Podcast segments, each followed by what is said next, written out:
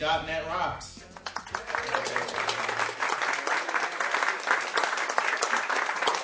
And we're recording the second show in a series of we don't know how many from the .NET user group of Greater Boston on September 11th, 2002.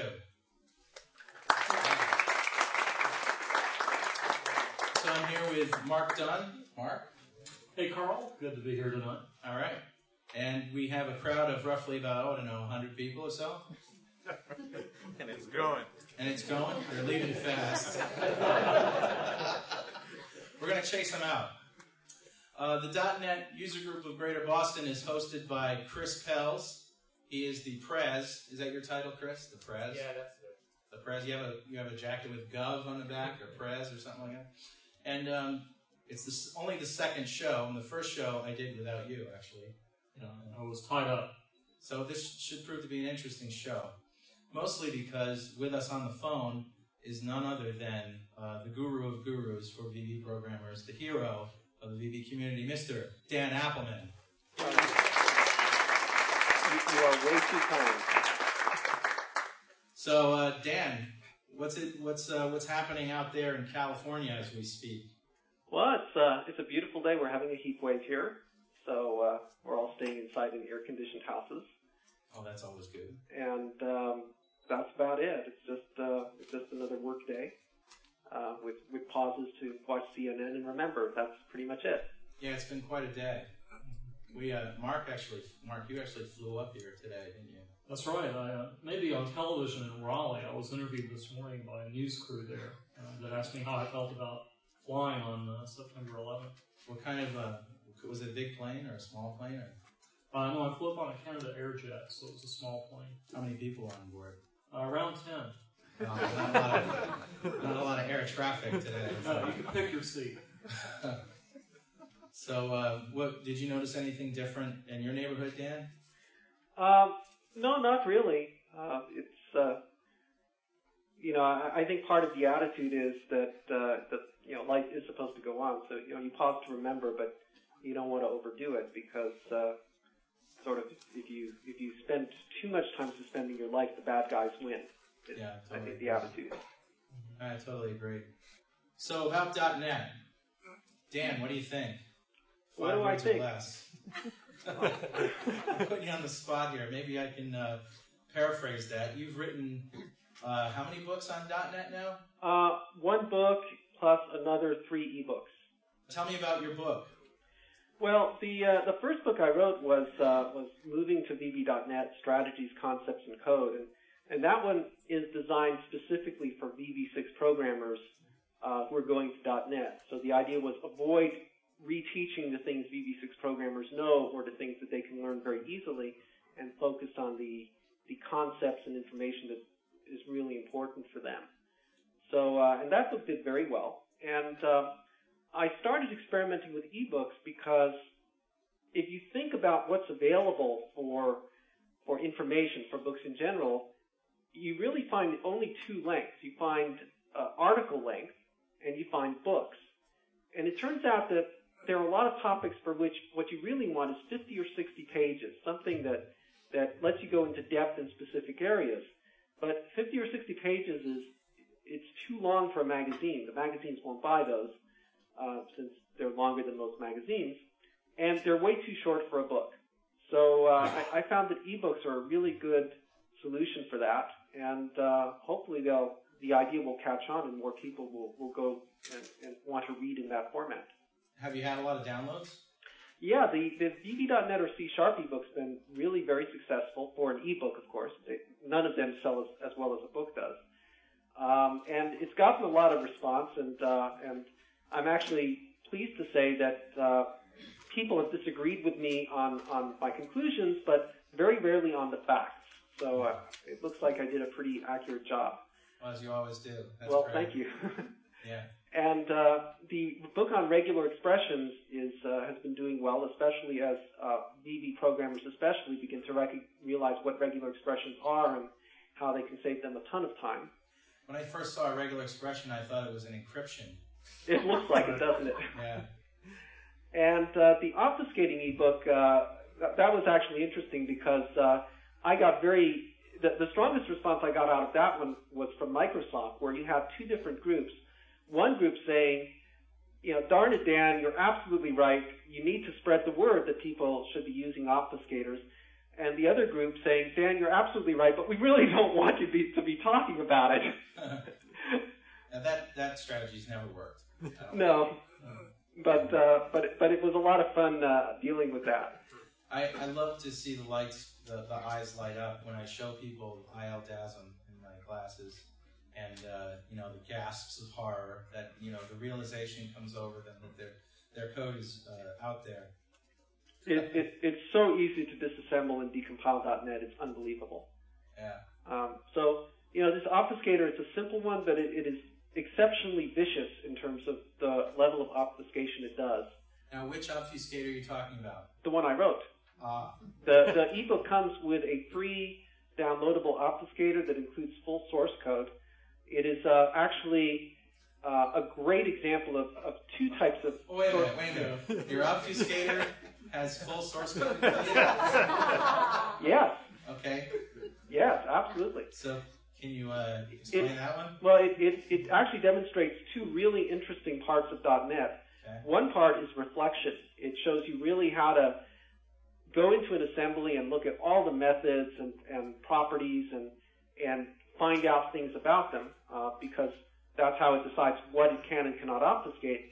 The other thing it does is a part of it's written in managed C++ because I actually use, I know this is going to sound strange, but I use the COM interfaces into the .NET runtime. Huh. Uh, those are things that are usually used by compiler authors uh, to build, to actually build .NET assemblies. Well, it turns out you can use them to uh, really get into the, the lowest level of reading the metadata in a, in a uh, executable file. So if you want to really see what it means to, to read a, uh, a .NET assembly DLL from disk and literally parse it out and see what's going on in there, that, that's some amazing code. Wow. So I guess the reason we got a chuckle here is because did you protect the sensitive parts of the obfuscator that actually does the obfuscating, or was this more like um, a learning exercise to show people, hey, here's what an obfuscator does, and here's why it's important, etc. It's actually even worse than that, at least from Microsoft's point of view. It's open source. Oh. So I actually. I, so we I, don't want to be using this in production, is what we're saying. No, it, it basically means that you can use it in production. You can it's it's released under the uh, Mozilla license, huh. which means that you can actually uh, use it, you can modify it, you can incorporate it into your own product. It's a very very open source type license. So what's preventing all those open source people from deobfuscating my obfuscated code with your source code? Well, the, the trick of an obfuscator is it actually throws out information. Ah. And once information is thrown out, it's gone. So even a deobfuscator, quote unquote, wouldn't be able to reconstitute that code? Some of it. Um, anything, you know, obfuscators come from the word obfuscating, which means sort of to hide, right? right? So some of the, it's Latin for screw it all up. Yes, you're probably more accurate there. but so so the the question, the answer is yes. The things that it throws out, like variable names and, and method names or so on, they're gone. Uh, what makes this obfuscator rather vicious is that if you use ILDASM on it and get the disassembled code, and you act, and you try to reassemble it, it will actually fail to reassemble mm. uh, wow. because of the way it mangles the names. That's cool. So, but could you write a decompiler deobfuscator that will get you something that you can compile? Yes, it's possible to do that, but it still can't recover the actual information that you've thrown away. Well, it sounds like this is a really good thing to check out if you're interested in the whole topic of obfuscation, and how they work, and so you can measure for yourself what's gonna, you know, what's gonna work and what isn't. Well, this is this is thirty nine dollars and it includes source and the ebook. Yeah, absolutely. So, um, Dan, it sounds like somebody has a question for you from the audience. So, sir, why don't you just come on up to the microphone and just, just want to know his website. Oh, what's your website, Dan? www.desaware.com. Very good. So and you've been now for those of you who don't really know your history, you've been around since of the VB10 days. It, it is actually a point of, of surprise and, and shock in a way that if you actually look at the original component vendors back from the VB1 days, Yeah. As far as I know, we're the only one that actually still exists under the same management and corporate name. Yeah, I believe it. And uh, and it's sort of funny because back then people were saying, well, you know, you're a small company. How do we know you're going to be around? Well, guess what? Very good. Sometimes it's not the size that counts.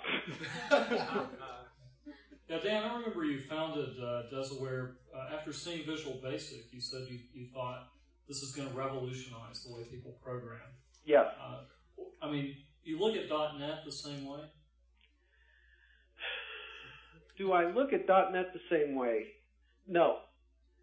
Um, .NET is a, it's it's more of an evolutionary uh, product. In Yeah. so, in some ways, you could say it's revolutionary in, so, in the sense that really it's like programming to a new operating system. Yeah. So could you say that, well, here's a whole new operating system, that's revolutionary? Well, yeah, I suppose it is.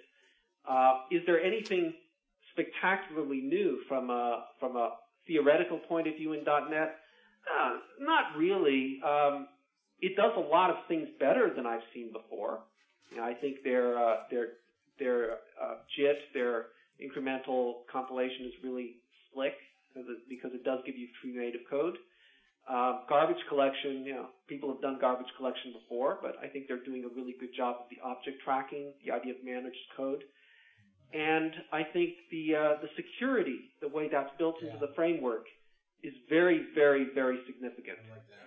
You know, the caching is pretty cool too. Yeah, I would s- I would agree with you, Dan. I think that uh, given the logical course of software development, we would have ended up with a .NET sooner or later. Um, you know, it's just applied theory plus work, really, but it doesn't really represent.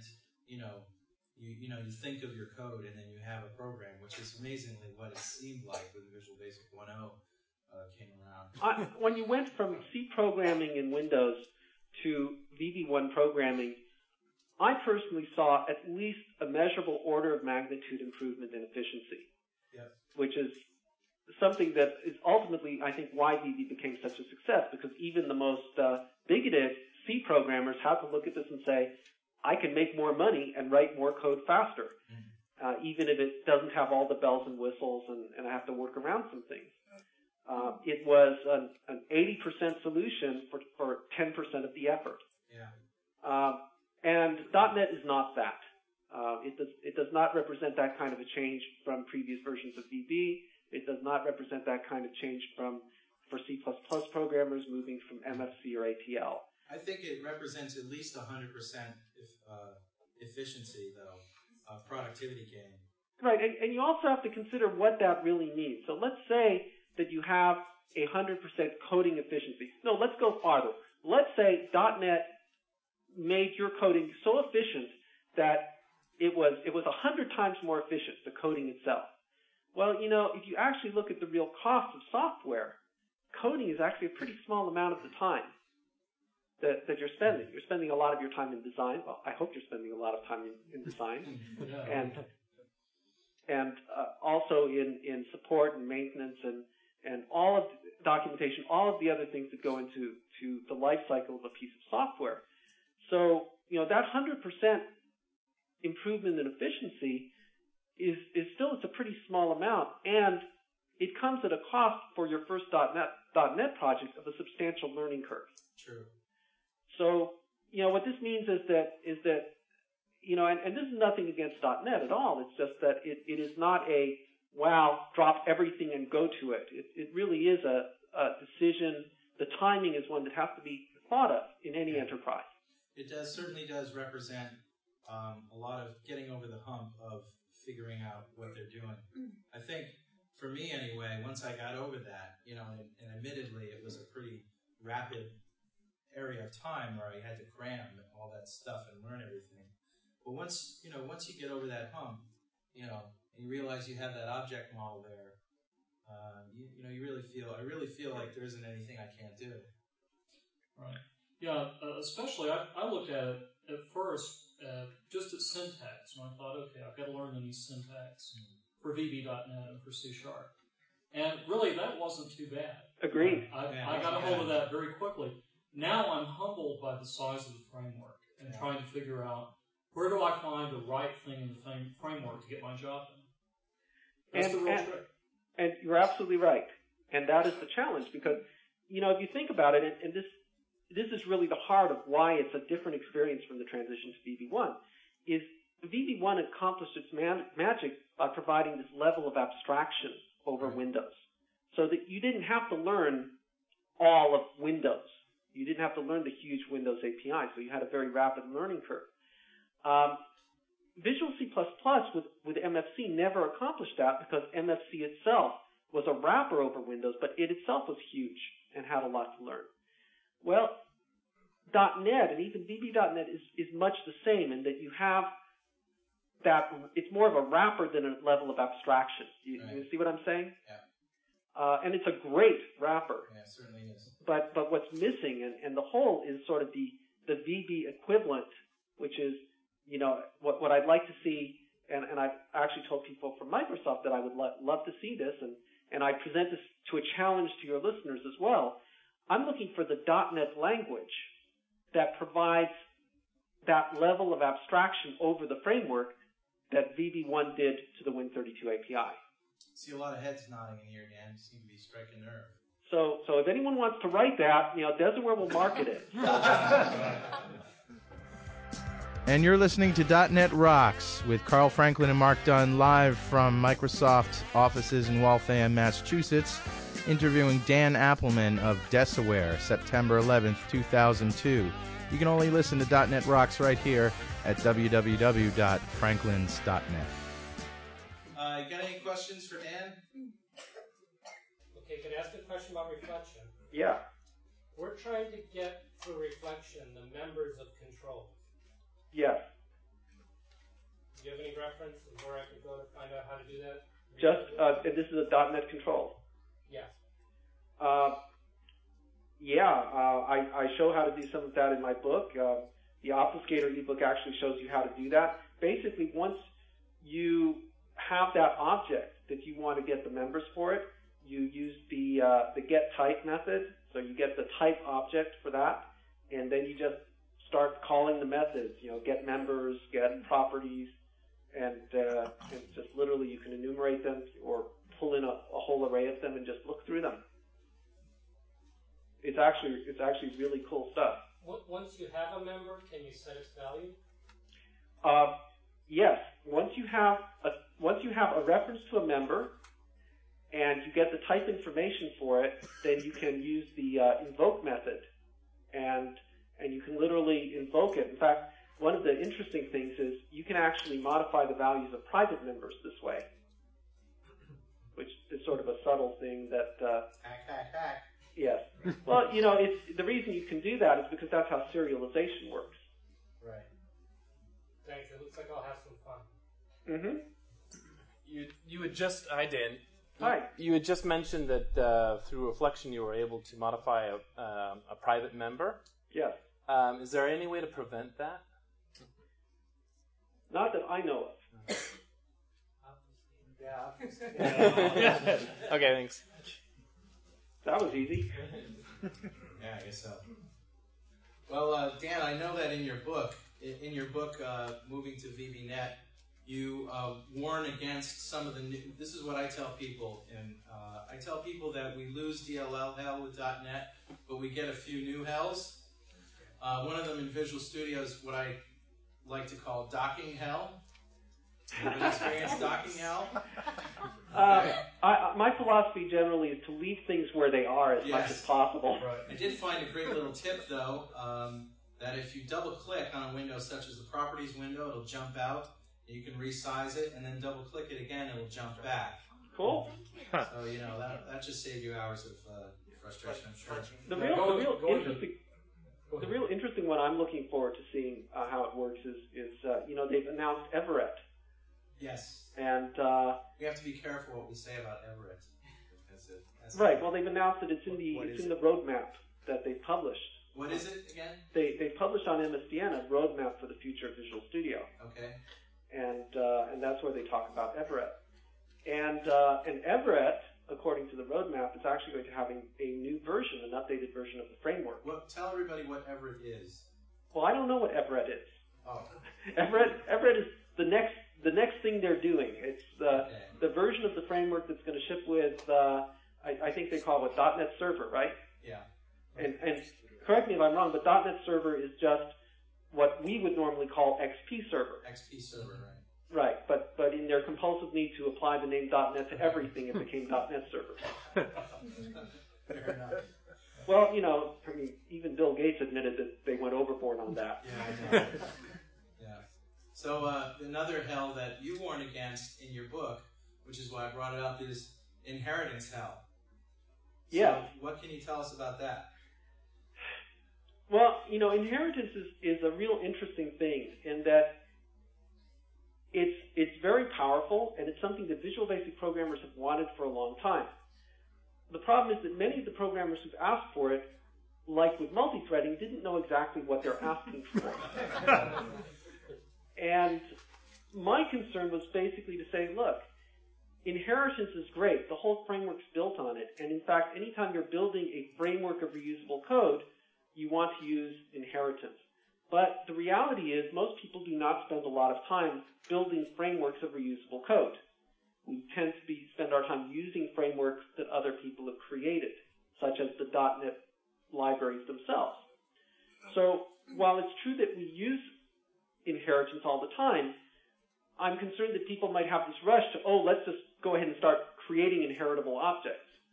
Uh, and that's not necessarily the best way to go because And what's not, worse is putting them in separate DLLs. yes, I don't even want to think about that. Right. Uh, and and it really it takes to do a, a, a inheritable object well really takes some serious design thought because you have to consider carefully not only the, the visibility of the members, which ones are public and private and so on, but which ones are overridable and what happens if people override them in certain ways. So it's it's something to be thought carefully of and not something to be done casually. Uh, plus, there are many cases where what you really want is to implement an interface. Uh, and so it just takes a certain level of understanding before one just starts doing it. Hi, Dan. This is Dan. Um, Hi. One of the things that I noticed when I first started into this was that Visual Basic was no longer basic. And Basic in the sense of basic the language, or basic in the sense of simple? simple. Okay. The right out of the box, the Visual Basic program, it just took off and went. Yes. In your book, you sort of kind of hinted that there might be a regression, so to speak, to a VB7, where everybody says .NET is VB7, but do you see a regression of a simpler language coming out for the basically the Visual Basic people that refuse to go to .NET? Good question. Right. Um, first of all, if, if there's any hint of such a thing in my book, then that hint is, is not there. There, there's no hint intended that I that I know of something or or or have heard of anything. Um, I I do know because I've been bending people's ears about this for some time that that certainly you know the developers at Microsoft are well aware that they have this learning curve issue. What they're going to do about it's a really good question uh, for which I don't have the answer. I don't know if they have the answer yet in terms of how they're going to deal with it. I think the way they've been dealing with it so far is to try to put out more and more resources and information. Uh, the catch here is, and, and that's a great thing, the problem is that, that flooding people with more information is a tactic that has limited use when part of the problem is they're already overwhelmed with information. So, you know, the, the real the real problem is is how do you solve this problem? Uh, and I don't know how they're going to solve this problem. I don't know if the problem can be solved with Visual Basic .NET. But you can tell they're thinking about it because, again, if you look at this roadmap, and and they sort of try, say how they're going to differentiate the languages in the future, the word that they use for Visual Basic is productivity. So, you know, if you're going to say this is our language of productivity, and everybody in the world has been yelling at them saying it's not as easy as VB6 was. It wasn't. It's not an out of the box experience. Well, you got to figure somebody there understands this and they're going to do something. I gotta- don't know what the answer is though. You got to admit, though, Dan, it's a little easier than C sharp, no? Um, it's What about case sensitivity? Yeah, I mean- my God. As a Did they want that? Did the C programmers want case insensitivity, or else they wouldn't think it was a real language? Or See, yeah, well, well, you know, here you're getting into psychology and and po- and, and, po- and bigotry and so on. touche. You have you have tons and tons of people who are moving to C sharp simply because it's got C in the name, and they don't have any rational reason for it. And I, I had Well a student recently, a VB programmer, that told me, you know, I'm going to learn C sharp. And I said, well, what's your compelling reason to do that? And he said, respect. Yes, and and that is that is the, well one of the things that I tell people is people ask me which one to learn is that a VB.NET programmer should learn VB.NET because it is even now more productive language. It's more productive because the environment with background compilation is more productive, and it's more productive because the event handling is good as compared to C Sharp, which is you know where did they come up with this? Right. We got another question for you, Dan. Well, I, I just wanted to finish this comment that, sorry. that I tell VB.NET programmers, though, that they do need to learn C Sharp.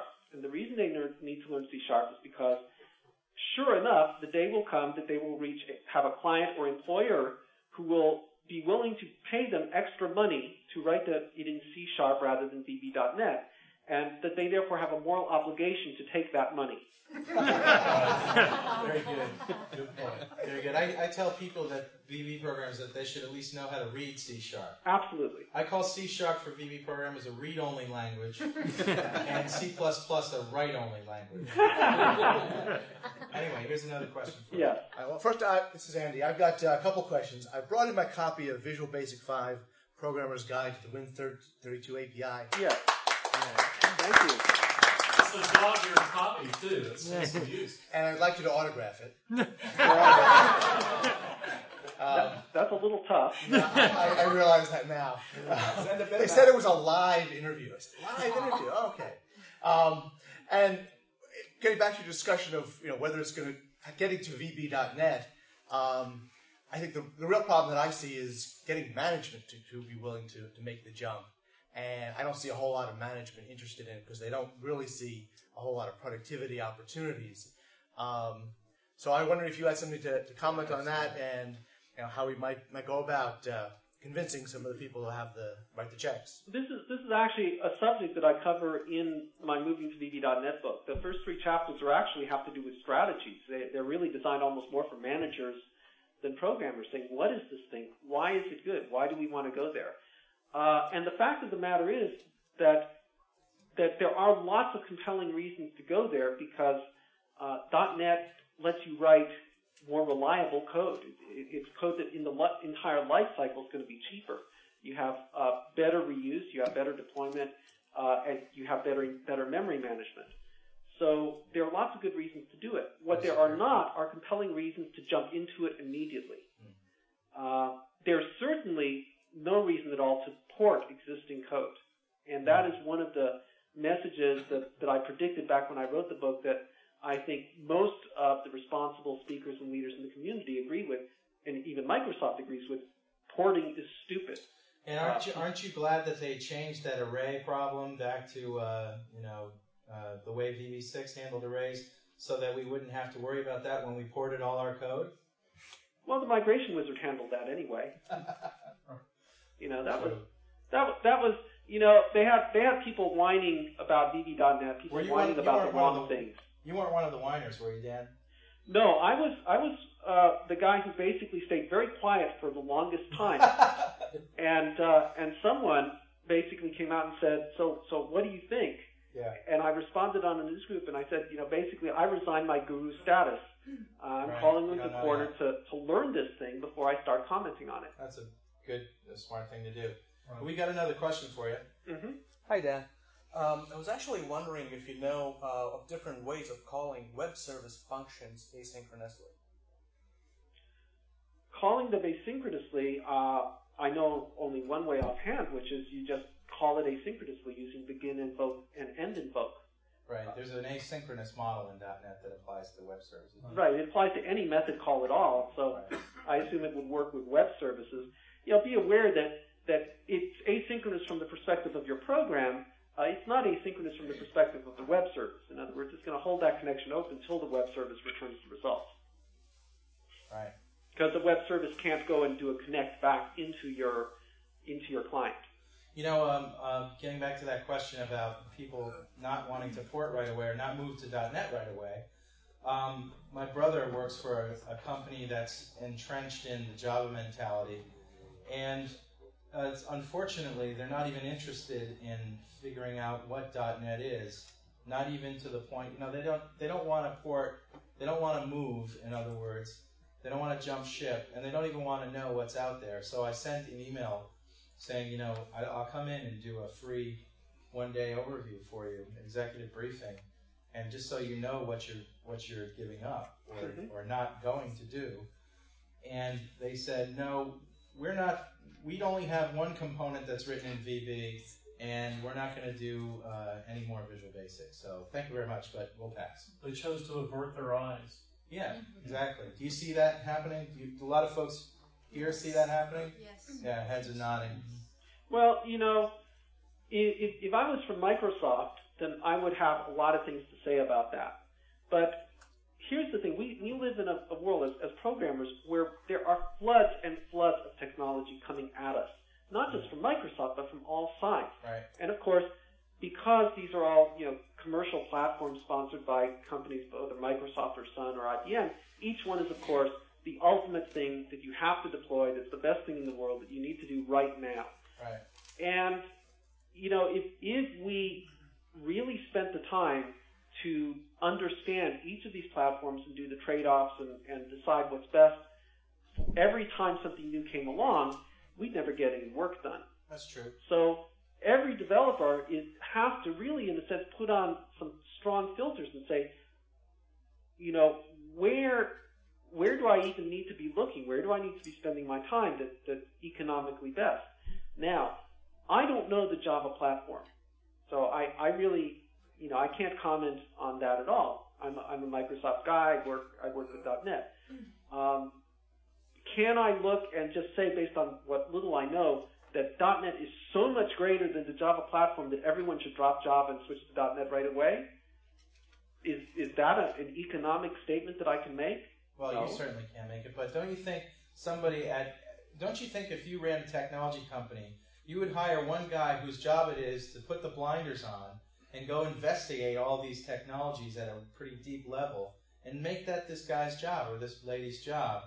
You know, a research department to go and find out if it's going to save us time to completely start over. You know, is, are we going to save more time by starting over or taking our schemas or whatever, our database, and moving with another technology you know, is our time to market going to be faster? Are we going to have a better product?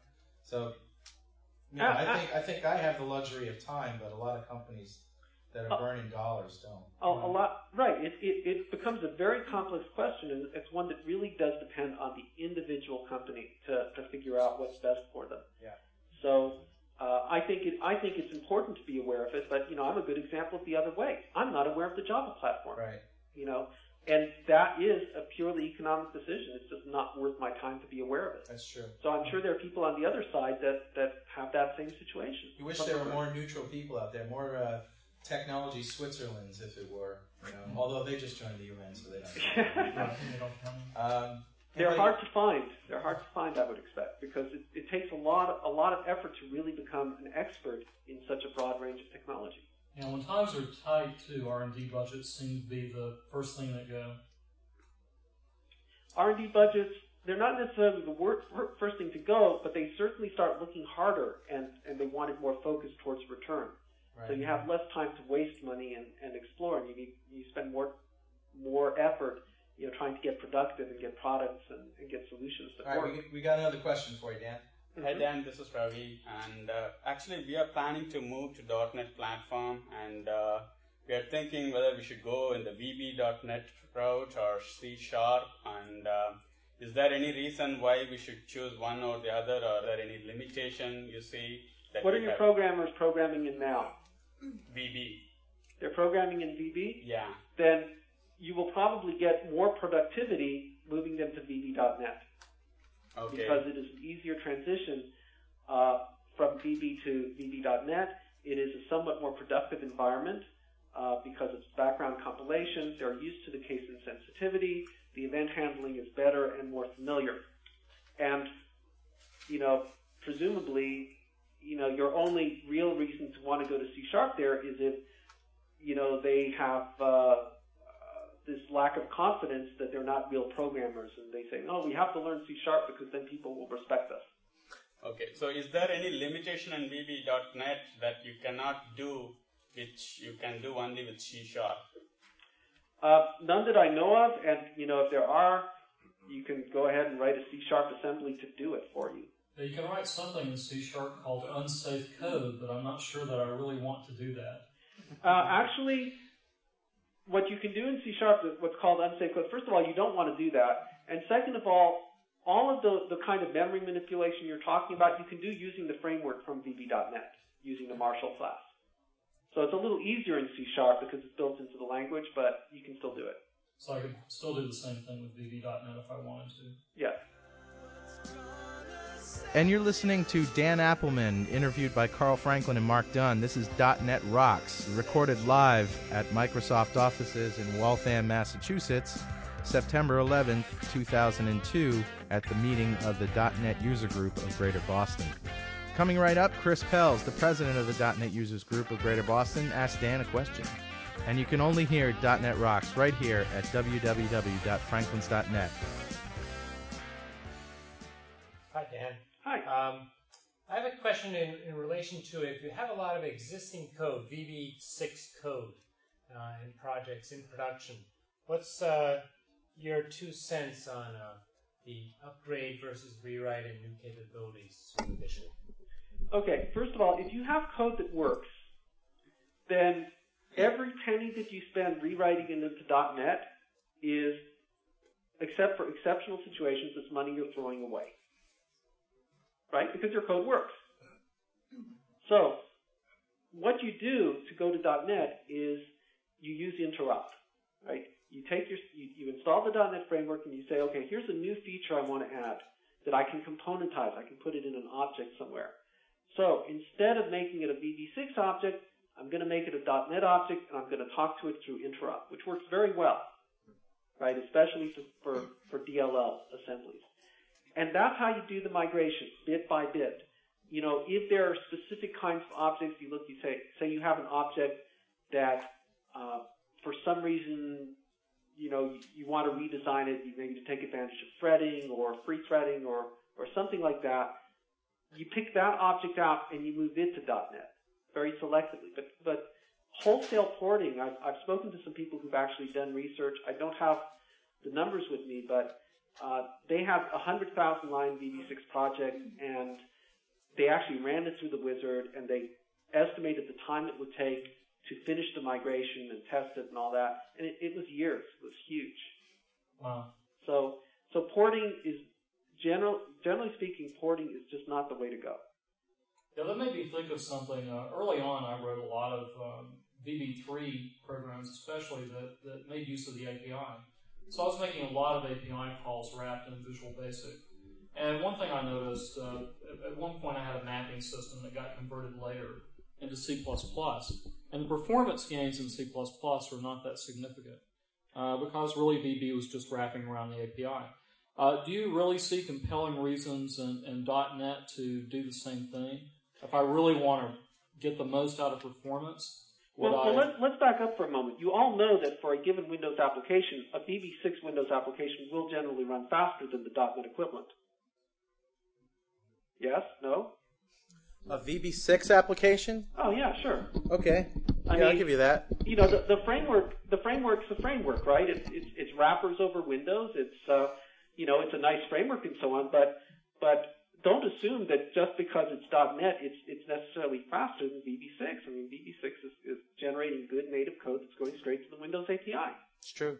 So, um, you know, porting to get performance, where, where you get your performance is from architectural reasons. So, for example, uh, let's say you have a VB6 DLL called from ASP, and you're storing it in the session object, so you get this the, the com threading problem, right? Because it, it locks a session down to a, a single apartment.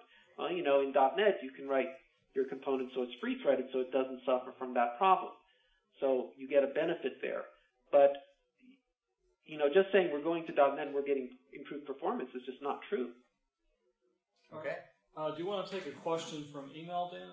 Sure. All right, this comes from Linda Farrington uh, at Energy Guide. She says, Hi, Dan. Here's my .NET question. With the introduction of .NET, I'm now confused as to whether my middle tier components should use COM plus or not.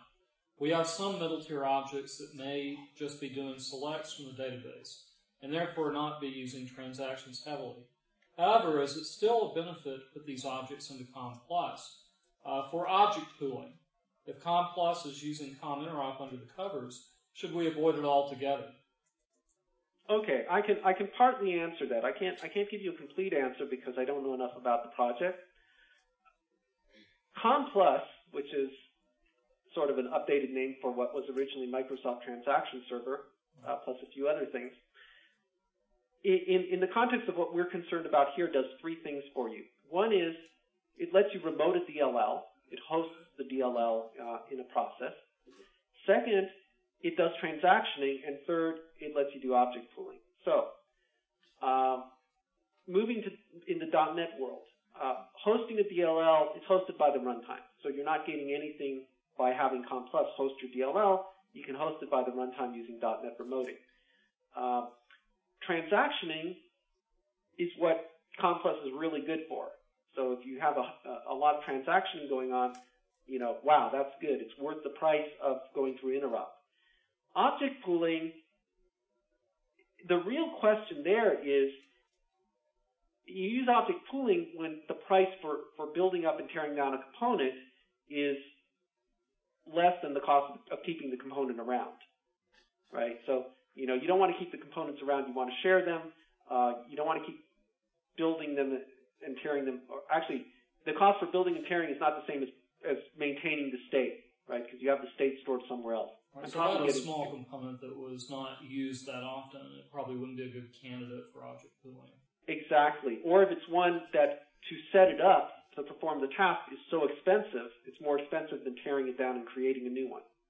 So that, and that's a very application dependent question that I can't answer. The interop, I think, is sort of the red herring here. Uh, obviously, COM Plus and, and all of transactioning and enterprise services in COM Plus, when you deal with the, the, the management namespaces in .NET, you're just wrapping that, right? They have not yet migrated all that stuff to native .NET. But Interop's reasonably efficient, and I don't think the cost of going through Interop is going to be the decisive factor here. I heard that it was something like 50 to 60 instructions per call with Interop. So if you think, you know, maybe maybe in a sitting in a tight loop going through a million records in a For Next loop, you might shave off a few seconds uh, if you're, you know, if you have a million records, let's say. But you know, is it going to make your form load any faster? You know, really, is it going to make a noticeable difference when making one or one or two or even a hundred calls? Right. I mean, 50, 50 assembly instructions run awfully quickly on today's machine. They certainly do. Mm-hmm. How does your Spyworks masterpiece fit into .NET? Because Spyworks is really, um, I consider a work of art. I mean, it's uh, just a masterful hacker's uh, tool chest for things that you couldn't do for years and years and years. What's new in Spyworks for .NET? Uh, well, it, it's more the question is what's old. Uh, basically, we went through the pack uh, package and we said, so what can you not do in .NET, whether VB.NET or C Sharp? And the answer is, well, you know, global subclassing and hooks and system hooks, uh, you can't do those in C Sharp or VB.NET. Uh, and even if you can find a kludgy way to do it, do you really want to map the entire .NET runtime into every process in your system? No, you don't. So, uh, so that's that's doing very well. Uh, you cannot do true API exports from VB.NET or C Sharp, right? Because you just can't do that. So we have a way to do that as well. Um, the next version will have, and those are already shipping for .NET, uh, control panel applets. Uh, we're going to have that for .NET. That's actually going to be in the next version of the uh, uh, Windows Services Toolkit, which we're also migrating to .NET. So you can't make control panel applets with a framework? Nope. Wow. I didn't know that. I didn't No. know that either. You can't you can't access OLE structured storage from the framework. That's why we uh, still we have storage tools now for .NET. You know, Um, the fra- wh- yeah, one thing that you mentioned about do you really want to load every every library in the framework into the process? It, it brings up an issue that a lot of people don't think about, which is memory. And um, anytime you make a reference to an assembly in the .NET framework, you're loading that assembly into the process of your application. So if you just take the standard VB Windows application template and you do a hello world on it, and then take a look at the task manager sometime up the uh, the process list in the task manager. It's like you know in debug mode anyway. It's like what 13 megabytes. yeah, it's a pretty good size footprint. So I did some uh, some tests and tried taking the debug stuff out. That cleaned it up a little bit. Then I took out all the references that I wasn't using, like system data, system XML, and um, did a hello world at six six megabytes. And so you know, I see a lot of people like looking around and squinting their eyes, and well, that's not good. But if you think about it for a minute, and, and I'm just going to play the other side of the coin here, consider the alternative. The alternative is to granularize the framework into hundreds of thousands of DLLs, and every time you wanted to make a call, you'd have to make a reference to that DLL that had that particular call in it. Or even, maybe not hundreds of thousands, but to break it up into so many little uh, assemblies that you'd spend a lot of time chasing those down. Right, and, and also you know remember that we have a lot more memory on our systems than we did. That was back, my next point. You know, yeah. when we were dealing with VB1. Now the issue with Spyworks is not the size of the runtime itself, and the fact that when you do a system hook, you map that component into every single process in the system, some of which were not designed to, to work with the runtime. Right? That's what hooks do. So you don't want to do that. Right? And with Spyworks for .NET, you only map in the, you know, 90 or 100K into those processes. Ah. So, you know, even even if you could do a system hook using VB.NET or C Sharp, and I don't know any of any way to do that, you wouldn't want to. Yeah. Okay, one more question. Well, actually, let me. I want to extend the invitation. Okay. One of the things I've been working on recently is something that a lot of VB6 programmers are not familiar with, which are state machines. I think state machines are just about one of the most exciting things uh, and more important, essential things, especially if you're going to do multi-threading and background operations or asynchronous operations. And sooner or later, you're going to want to do those because that's where scalability and performance really comes in. So I'd like to invite people to Desaware's website, look uh, under a product called State Coder, and this is a product for doing state machines uh, under .NET, and there are also some really good tutorial introductory articles that talk about state machines, what they're used for, whether you use this product or just do it on your own. Can you give us a, um, a two cent overview of what a state machine is? Okay. Everybody there knows, I presume, that you're supposed to do object-oriented programming, right? Okay. Show of hands. People know object-oriented programming is good. Good. Why is object-oriented programming good? It's not a Reusability is the great promise, right? I'm sorry? I said reusability is the great promise of uh, object-oriented development, right? Efficiency. Efficiency. Where does that efficiency come from, though? From referential, uh, having references to data instead of making copies when we want to modify it. And it, encapsulation. Okay. right? I mean, the real thing, the real reason we do object-oriented programming is because it lets us, instead of having a million functions with random names and data all over the place, it lets us encapsulate data with its methods together, and it lets us thus reduce the overall complexity of our application, right? Okay. Because managing complexity is what it's all about. Right. A state machine does the same thing for events. In other words, if you have an application or component, it keeps getting messages or events, whether those are, are mouse clicks or client requests or end results of an asynchronous operation or a system shutdown. All sorts of things can happen. The input comes in and it doesn't necessarily come in in sequence.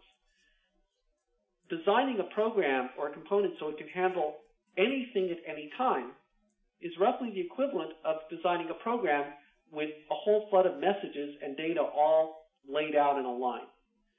building a state machine is the analogous situation where you take all those events and you instead change your program so that it's divided into states.